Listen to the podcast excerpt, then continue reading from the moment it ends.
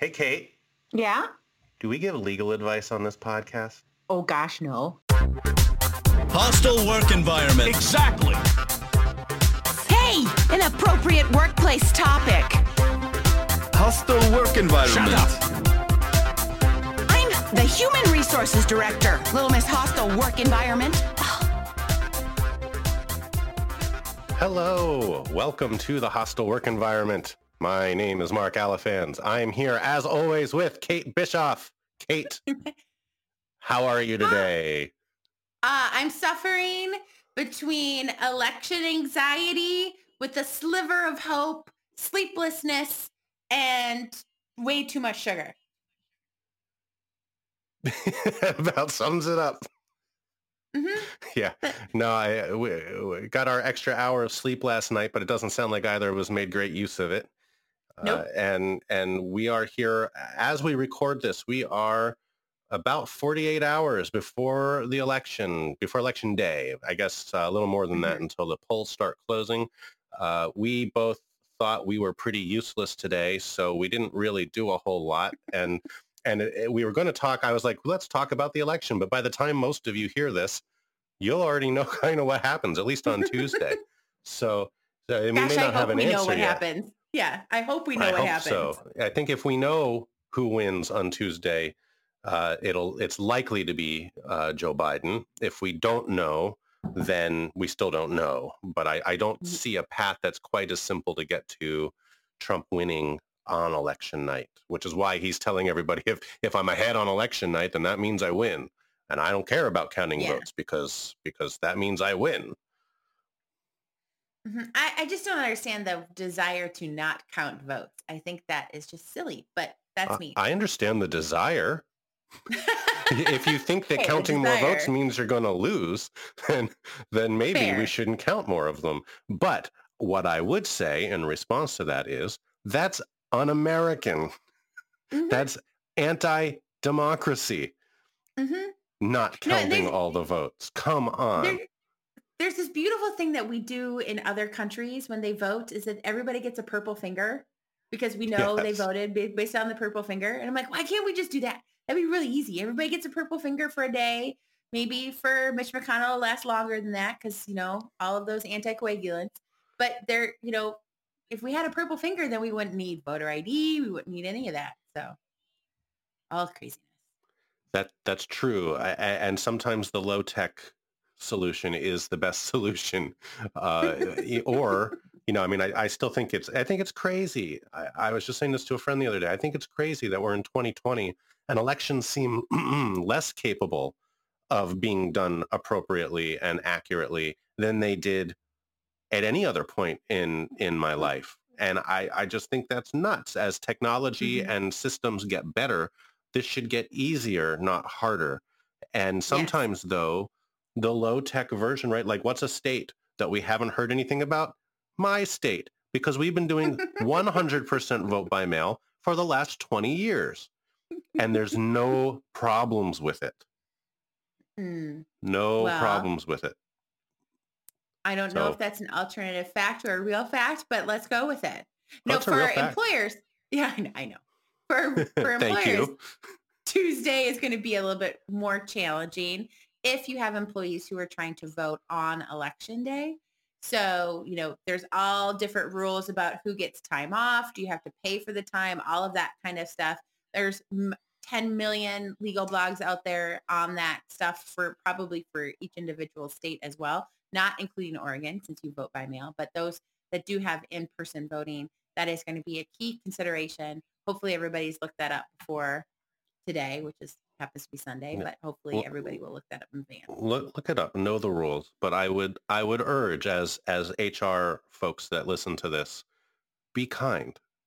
Yeah. Allow people to vote. Whatever the rules happen to be, be Mhm. kind and allow people to vote if if that's what needs to happen if that's what they want to do obviously allow them to do so and give them the time and space to do that Right. And also don't be those employers. What we heard anecdotal evidence out there of you have to vote this way, otherwise you'll lose your job or whatever. Don't do that either. No Yeah, oh yeah that big no no don't do that don't do that Yeah. Uh, Yes. strong not recommend Strong, not Um, recommend. Yes. Right. I, I, the o- the other thing I'd add to that is is Tuesday is going to be a big day for that, though maybe less so than in past years, since you know I think we're hitting about hundred million people having early voted as of today. So so hopefully that eases some of that pressure. What I want to make sure people are also HR is also just thinking about is Wednesday, because we're all going to be up. So many of us will be up late on Tuesday night So late Uh, when and, and one way or another, if Biden wins, there will be, and I'm guessing more, the, the, the, the majority of individuals listening to my voice right now will be in the plus column on that. But there are there will be a substantial percentage of the, the country that is not okay with it, right? So there Mhm. could be a lot of whatever the result or non-result happens to be that night. You're going to have tired employees. You're going to have you're going to have folks that are either angry or exuberant or any sort of thing and Mhm. it could lead to all sorts of different kind of workplace uh, strife that day so just be ready and prepared for that uh, i worry Mhm. about that a little bit i also worry about the sanity of all the people who have tried to send me invites for meetings at 8 a.m on wednesday what the hell is wrong with you I took Wednesday, I blocked it entirely off of my calendar.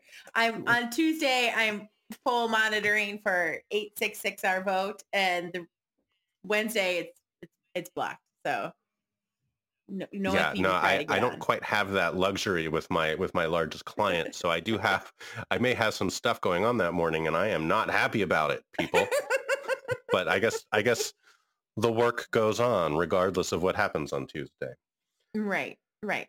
Okay, so, let's talk about so let's go through the what ifs on the various topics. So we'll talk we'll talk about the biggest employment law ones. So probably one of the yeah biggest this is our little even bit of prognosticating yeah. It, let, let's start with the one that is a really big issue but affects only 2% of Americans, which is minimum wage. Do you have a prediction that way, sir? yes let's talk about that though i i want to put one more condition on our predictions here which is this is if biden wins and the democrats take the senate if if the mm, democrats True. don't take the senate most of biden's most of these things that we're talking about here could be dead on arrival so so it doesn't mean all of them it doesn't mean there's not some middle ground but i think Well- that that it's more I- I likely would that the things we're talking about will happen if that if both of those conditions are met Yes. So if Biden wins, what happens to the minimum wage? it more likely goes up. Uh, the minimum Yes. wage has been sitting stagnant since 2009, and it's at 7.25 an hour. That's crazy. That's Mhm. crazy that it hasn't gone up, and and you have Republicans to thank for that. I will be unabashed in saying. And while many states have gone above that, uh, Mhm. uh, most states, in fact, there are, is still a push for a federal minimum wage to raise that wage. Uh, and I think the, the big push is the fight for 15, right? And Yeah. so I think I think that a Biden administration uh, and a Democratic Senate, and and uh, I think we're assuming that the Democrats retain control of the House of Representatives, would push for something close to 15, if not 15 itself. And I think Mhm. that that would be a reasonable expectation from this administration. Republicans will scream foul, uh, saying Yeah, that you're trying sure. to hurt jobs, that people will get laid off. Uh, the jurisdictions that have gone up into that echelon, there's no evidence to suggest that employers start cutting jobs once they start paying their low-wage employees a bit more. So I think Yeah. that's a bunch of hooey. And uh, I, I, I think that this is a likely thing that we would see uh, to happen in, in the first year or two of a Biden administration.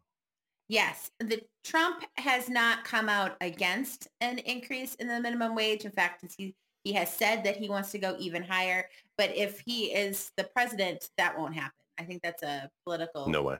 bone, but n- no real change there. Okay. How What about, about, I was going to ask okay, you, you, go, ab- you go. yeah, what about affirmative action? Okay, so I'm going to claim victory on this one already. Because when Trump won, I said there will be no more affirmative action. And one of the first moves in his budget was to eliminate the OFCCP and bring it under the EEOC at the time. Since that time, the only real severe headline grabbing cases from the OFCCP on affirmative action have been mm, like they're so tiny. There's been mod There's almost no little- enforcement going on. Right at no enforcement, and then the Department of Justice has been assisting cases where white plaintiffs are alleging that they have been discriminated against based on affirmative action programs at places like Yale and Harvard. So there's been a real move by the Trump administration to get rid of the forms of affirmative action that do exist in the moment time. A Biden administration with the Democratic Senate, affirmative action is alive and well and will be enforced. We'll see a, a huge increase in investigations. We'll see uh, rigorous, possibly changes to the regs to make affirmative action more meaningful because obviously as a program, it has not done as much as it was designed to do. So I foresee a Department of Labor taking a relook and then making significant strides there. Yeah, I, I think this may be just putting things back to the way they were at some level, but um, I I think that that would be highly likely in a Biden administration. I completely agree. Okay. What about labor? And my favorite case, Weingarten. Do you have a opinion about what might happen with Weingarten? Yeah, so let's just First, remind describe it. everybody. Yeah, yeah. So. Weingarten, uh, Weingarten is a case that that that said that in in, in a union workforce that uh, if you are being investigated for something, for example, that you are entitled to have labor representation there during the interview. If Uh, if the, the- interview could result in discipline. Yes. Yes, if the interview could result in discipline, uh, it has to be affirmatively asked for, but uh, it's and it's built into most uh, most labor contracts that those rights exist, or many of them. Uh, the question around Weingarten rights that's been an interesting political hot potato, though, over the last several administrations is whether those rights apply to non-union workforces. And as you might predict, uh, the Democrats in office, when the Democrats are in office, and, and labor, we've talked about this before on the podcast, right? That that labor is one of those areas, and I still, I'm not sure I have a really good handle on why exactly. it's one of those areas that the law just changes, the regulations just just willy-nilly almost change back and forth Pendulum. depending on on which party has control of the White House. And so so Weingarten rights are one of those things. And so uh, the Clinton administration, if I recall, originally expanded Weingarten rights to apply to non-union workforces. I think after a while, George W. Bush put it back to say, no, these rights don't apply. Uh, and now I guess I guess it's been that way for a while. I don't know that did Mhm. Obama put it back. He didn't put it. I don't think so. I don't think I, saw. I don't think I remember that. Uh, so the, I guess a question would be: Is that back on the table to put it back to the way that the Clinton Clinton years were to put Weingarten rights in non-labor workforces and other labor labor? Uh, so like another question, you know, as an investigator, you and I both know that there's issues around when you're talking to non-supervisory employees, uh, whether you can tell them to keep the interview confidential or not, as an example. Mhm. And that that shifted from from the Obama uh, interpretation to the Trump uh, interpretation from saying saying no, you can't tell those individuals they must keep this confidential. To yeah, no, it's okay. And I wonder if we'd see that go back again. And I think that that is. Uh, I think that's even more likely than Weingarten going back, but I'd say that there's a good chance that both of them flip back again in a Biden administration. And the other one that was likely to flip from a labor law perspective is Purple Communications. Um, that one will switch back again. Purple Communications is the case where if you have the personal email addresses of individuals, you have one, you have to turn those over, but you also uh, get to let unions use your email systems to communicate. So um, that was Yeah. quickly turned off by the uh, Trump NLRB, and I suspect that that will get flipped quite quickly. Maybe we'll get Harry Johnson back. Who knows? As a labor man, Uh, he's maybe. got the best name. yes, yes, I remember that. so, oh man, so I- as someone who has attended the ABA LEL conferences a couple of times, the Dick Griffin and Harry Johnson show was really quite something to see. And I- I'm hoping that, you know, maybe we get that kind of dynamic back. Who knows? that We'll would be see. fun. That would be a Mhm. lot of fun. Um, on while we're on the labor front, it's a little bit of a side issue, but Department of Labor. What do you Uh-huh. think in terms of who's going to run the Department of Labor? I hear that our uh, friend, the senator from Vermont, is making a play for it. What do you think? So I think there's going to be pressure to include Bernie as a possible Department of Labor secretary. Uh, I don't think it's necessarily politically wise depending on where the Senate sits. So if the Senate is, you know, 51-49, then you can't lose even for six months Bernie in that seat with the Republican governor in Vermont being able to interimly point a Republican until that or special election is held. So I don't know if that's a risk worth taking, especially since the first two years of any administration is where the biggest focus and the most likely time of change will exist before that next set of midterms. So I don't know if that even in that six months, it's worth the risk. However, a Bernie Department of Labor would be a force to be reckoned with if you were, you know, an employer association, because I would expect, even if we don't get Bernie, uh, that we see a great deal of regulation shifts, including exemption status, that we'll see huge amount of enforcement changes and prioritization. I'm not sure uh, an agency like the EEOC that has done great strides to trying to get more conciliation and the Department of Labor's regulations about things like what is the regular rate of pay I don't know mm-hmm. if those regulations necessarily change because they were seen as just really clarifying things, but I do anticipate a new Department of Labor would have a significant amount of changes in the wings. Yeah, no question. No, no matter who is, it would be uh, a labor secretary under a new administration. It, it, would push push labor to the left, no question, and and mm-hmm. be more supportive of employees and the labor movement. Uh, I think Bernie may be a political hot potato for Biden to try to figure out in that role, and um, may may cause people to be wor- more worried about the socialism kind of uh, moniker that's mm-hmm. been put on the Democrats. Uh, that you know, uh, I wonder if that's not. I wonder if Biden would be looking for something a little more politically uh, uniting uh, than a Bernie yeah. in that role. Not that, again. That's not saying I wouldn't. I wouldn't personally be okay with it. Uh, but I just, I, I want, I, I don't know. I'm a little skeptical. I, I, whenever my clients get a note or get a letter or are working about the Department of Labor, you know, I'm telling them, you know, their first goal is to get to compliance. And so it, this is not necessarily going to be something to come down as punitive. I think yeah. Bernie, as the head of the Department of Labor, I think it feels more punitive just because of his position on the scale of left ideology. So I right. think there, if the message really is uniting the country and bringing things together, I think part of that needs to be who do you put in that role. So. Agreed. Agreed. Uh, what, okay. what what's next on our list? Um, How about paid leave? What's going to happen with paid leave, sir? I would not be surprised to see some expansion of paid leave, some paid FMLA, some paid, you know, just I think we've been seeing states and and and municipal jurisdictions passing their own paid leave or or sick leave statutes. Uh, I'm not really sure exactly what form or in what level that would come out, but I mm-hmm. I certainly think that uh, with uh, Biden president and and Democratic, you know, all of Congress, I certainly think there's going to be a push for it, and something of uh, along that those lines would come out from it. How you pay for it is a big question.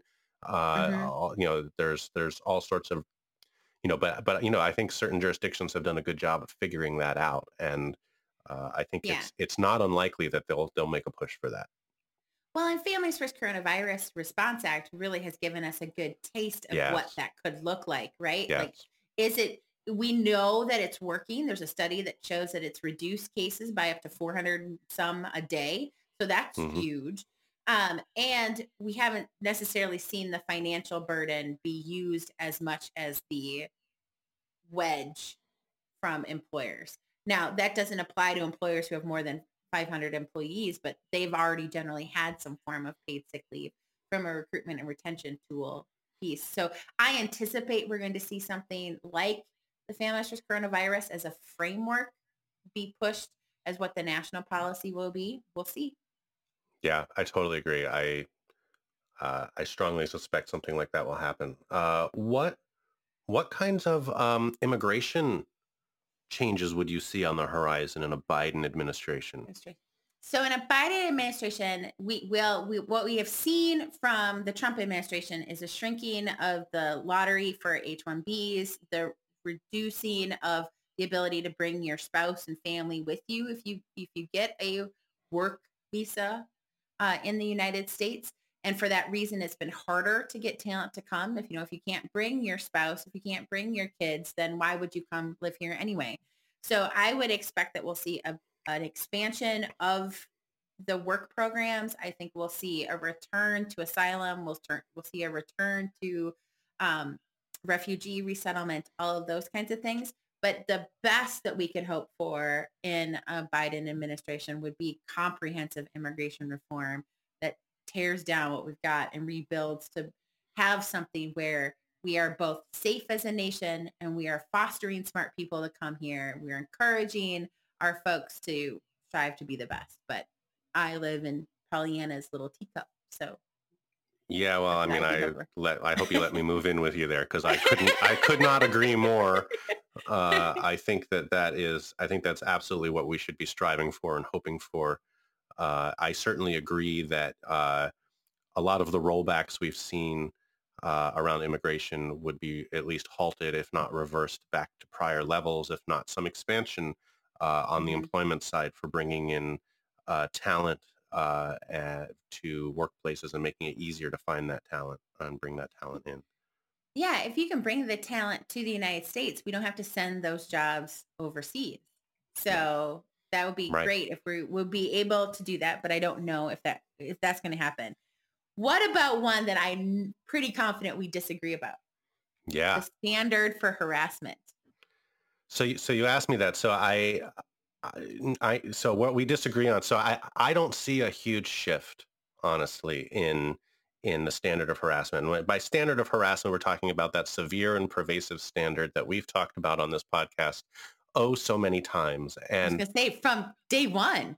From day one, uh, and and in fact, you know, if that if that hostile work environment, severe pervasive standard goes away, we may have to rename the podcast no, no, uh, no, no. No, it would still so. be it would still be hostile work environment harassment most likely. Uh, and and what I think we're talking about here is, I guess, the Supreme Court. I think we we we we we we remembered ourselves in you know in advance of talking live that this was Harris v. Forklift Systems that I think articulated the standard uh, that has really been the federal standard that many, many, many states, if not all the states, have have adopted in some way or another. Until more recently, California started to shift the standard, though I'm not sure we've been able to get a real good articulation of what that new standard is. Nope.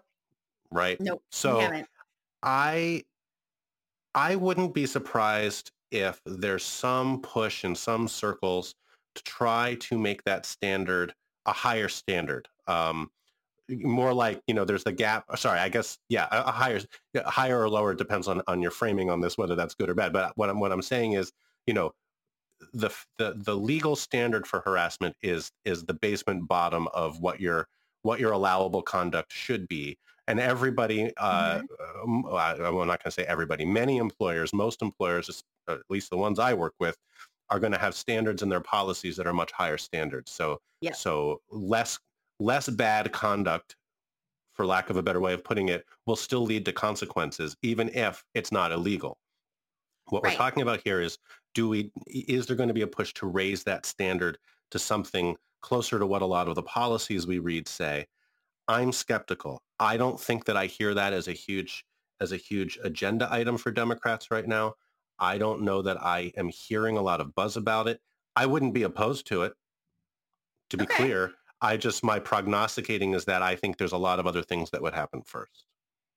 Okay. Well, I look at this as 2017 and the rebirth of the Me Too movement sparked action on the state level, particularly in changing things like training. But I think it also put a big spotlight on that the system that we have doesn't necessarily work. And I draw a parallel to the amendments to the Americans with Disabilities Act in 2008, where the ADA just wasn't working because courts had so narrowly defined like you have to be this disabled, but not so disabled that you can't work. So you had to like thread a needle to have a case. And in response, we got amendments that took away the Sutton versus whatever airline it was. I think it like was was that United? I think it was United. Yeah. Yeah, said that you you know being disabled is a you if you claim a disability, it's almost presumpted that it you are actually disabled. So you don't have to prove that disability to the same extent that you had to before. So I foresee some kind of analogy along that where the Congress looks at what the standard is and tries to define something that's more aligned with what happens in reality. Yeah. I, and again, I, I hope you're right. I'm just a little skeptical that we'll see that as a legislative priority with all the other things going on and all the things that have to be undone from the last four years that they're going to try to work on, including hopefully day one, the new executive order we talked about on our last episode uh, yeah, around training. made- Oh, which made news this week. yeah, it did. news It- it- it- like we talked about it. Actually, pretty late we talked about it, and now it's everywhere. Now, now everybody's talking about it. So we were we were the we were the thought leaders on that. Clearly, yeah, but the NAACP Legal Defense Fund initiated suit this week on the basis of First Amendment. Um, and it is a brilliant complaint. If anybody wants to see what a complaint should look like, uh, that is, it's really long. It's like 60 some pages long, but it I skimmed it, but it really was good. I yeah, Yeah. I, I won't I won't claim to have read the whole thing, but I skimmed it and it and it I found it I found it. I mean, I was already on their side, right? So like, what you know, who am I? But I found it compelling anyway. Yeah, and it, and you know, it's kind of the first like the status of the world kind of portion of it is a really good synopsis of where we are as a country and why it's important that we have to talk about the issues that this executive order says we can't. So it's Yeah. it's a very interesting Agreed. read, and I I think that will lay the groundwork for potentially an injunction depending on which judge they get. But you know, again, the executive order doesn't go into effect until November 21st, even though we've seen a great big chilling effect just by having it. So we'll see. Yeah. Well, So- let's. So what are Go you going ahead. to eat on Tuesday night, Mark? Oh my God, I I don't know. Um, yeah, no, I don't plan this out. I I, You don't I, I have mean, an election day menu? no, I don't think so. I, well, so let's let's be clear. I have a giant wine collection of really good wine. Swim. So yeah, I'm just gonna pop those bottles open, open up one of those little plastic uh, swimming pools, fill it with with red wine, and just bathe in it. Um, let it let through it seep in Just through the pores. Uh, now that everybody has that image, thank you, Kate. You're welcome. Um, Here to help. yeah, no, I mean, I, I'll probably be be opening up uh, a bottle of something, but I'll be, I, I don't know, I, I try not to talk too much about this, but I, I am a stats and polls junkie. I mean, I just sit there all day long, refreshing 538, reading every every aggregator of polls and everything, and so I'm the guy who's on there with like, I've got like the big screen up with like I don't know which channel I'll probably have this year, but probably it's the first time I guess I, I'm streaming, so I don't really have all the regular like Uh, s- so. I, but I think I can stream MSNBC, which tends to be one of my favorites. So uh, I think I'll probably do that, and then then I have my I have like my iPad and my phone and my laptop with like the different like county by county on the New York Times website and the 538 Mhm. website and you're going to be watching that needle? Oh, no. I mean, I'll just be watching all of the, like, I'll be looking for like, well, it's, it's 11 o'clock at night and it's Florida and they're 97%. What's left? What are the other 3%? Which counties still aren't reporting 100% yet? So like, Mm. this is me channeling my obsessive compulsive nature Your for inner- these sorts of things my inner nerd my inner stat nerd and i will i just Yeah. like sit there following it and and i'll need to as a way to focus my nervous energy for the night Uh-huh. uh, yeah. and you're so gonna, you're gonna be the you have your own little internal Steve Kornacki, Dave Wasserman, just kind of all That's right. right there. That's Mhm. right absolutely Yeah. uh so i'm sorry if i don't pass your what are you having for dinner test but i'm gonna be i'm gonna be a little bit like shell shock Uh-huh. kind of yeah but but that that begs the question what should i be striving for i.e what are you having for dinner that night Uh, I think I'm going to have burgers on the grill. I mean, we are going to be back in the 60s that day, so I Oh, think nice. I can get one more grill date out. But I think we'll ha- we'll have some cheeseburgers. I will have my big bag of Reese's, some cider. Uh, uh, one of my COVID pod members will be here with my children. We'll stay up late. Uh, hopefully not too late, but you know, that there is a whole bunch of anxiety around. I remember exactly what I was doing in 2016. Me too. I know I don't want to do that. Um, the following morning after 2016, I got on a 7 a.m. flight to Vegas and I have Wow. never behaved that way on a plane. So Wow. That's mhm. funny because I, I was up and on a plane the next morning also to go to a Chamber of Commerce uh, labor uh, meeting in Washington, D.C. the morning after the election. And while I was Uh. there, I don't know if you remember, like 48 hours Mhm. after the election, Trump went to visit Obama in the White House. And I was there and I have photos of his limousine going into the White House. Uh, and I remember where I was that night before. I remember walking into PDX, uh, that's the Portland airport, uh, at about, you know, 7 a.m. the morning after the election. And you would have thought the whole city had just been, you know, Mhm. just been demolished. Like you, it, it- you Mhm. everybody was just morose because I mean, Portland, you know, liberal, liberal haven it Mhm. is. I, I mean, and, and there's just one person and they always have, this is lovely at PDX. They have somebody playing the piano and, Aw. and they were trying to cheer people up and we're playing songs from like the Wizard of Oz and like, you know, ding dong, the witch is dead. I'm like, what is like, yeah. So, Well, uh, and, yeah, and so it was like this striking dichotomy of people like, no, we're not, we're not interested in trying to be cheered up right now. Thanks. Yeah, th- that was my first trip to Vegas ever. And I was sitting outside of the fountains at the Bellagio at night because I, and I was, my girlfriends were joining me the next day. So I was there to speak at a conference and then the girlfriends were joining me the next day.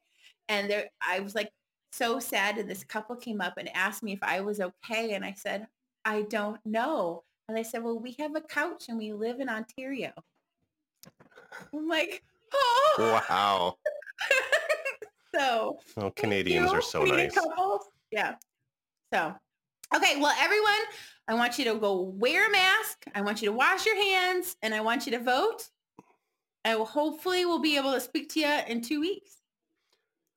I certainly hope we can. That would be pretty dark if we can't. I haven't gone quite that dark with anything at this point. But uh, wow. All right. So yeah, we'll be back in two weeks, one way or another. And uh, hopefully we will not be morose. Um, Yeah. And hopefully you all are okay with us saying that because if, if you were, if you truly disagreed with our politics and view of the world, you probably stopped listening to us a long time ago. A long time ago. Yeah. All right. Yep. Everybody Okay. be well, safe. everybody stay safe. Stay positive. Be good.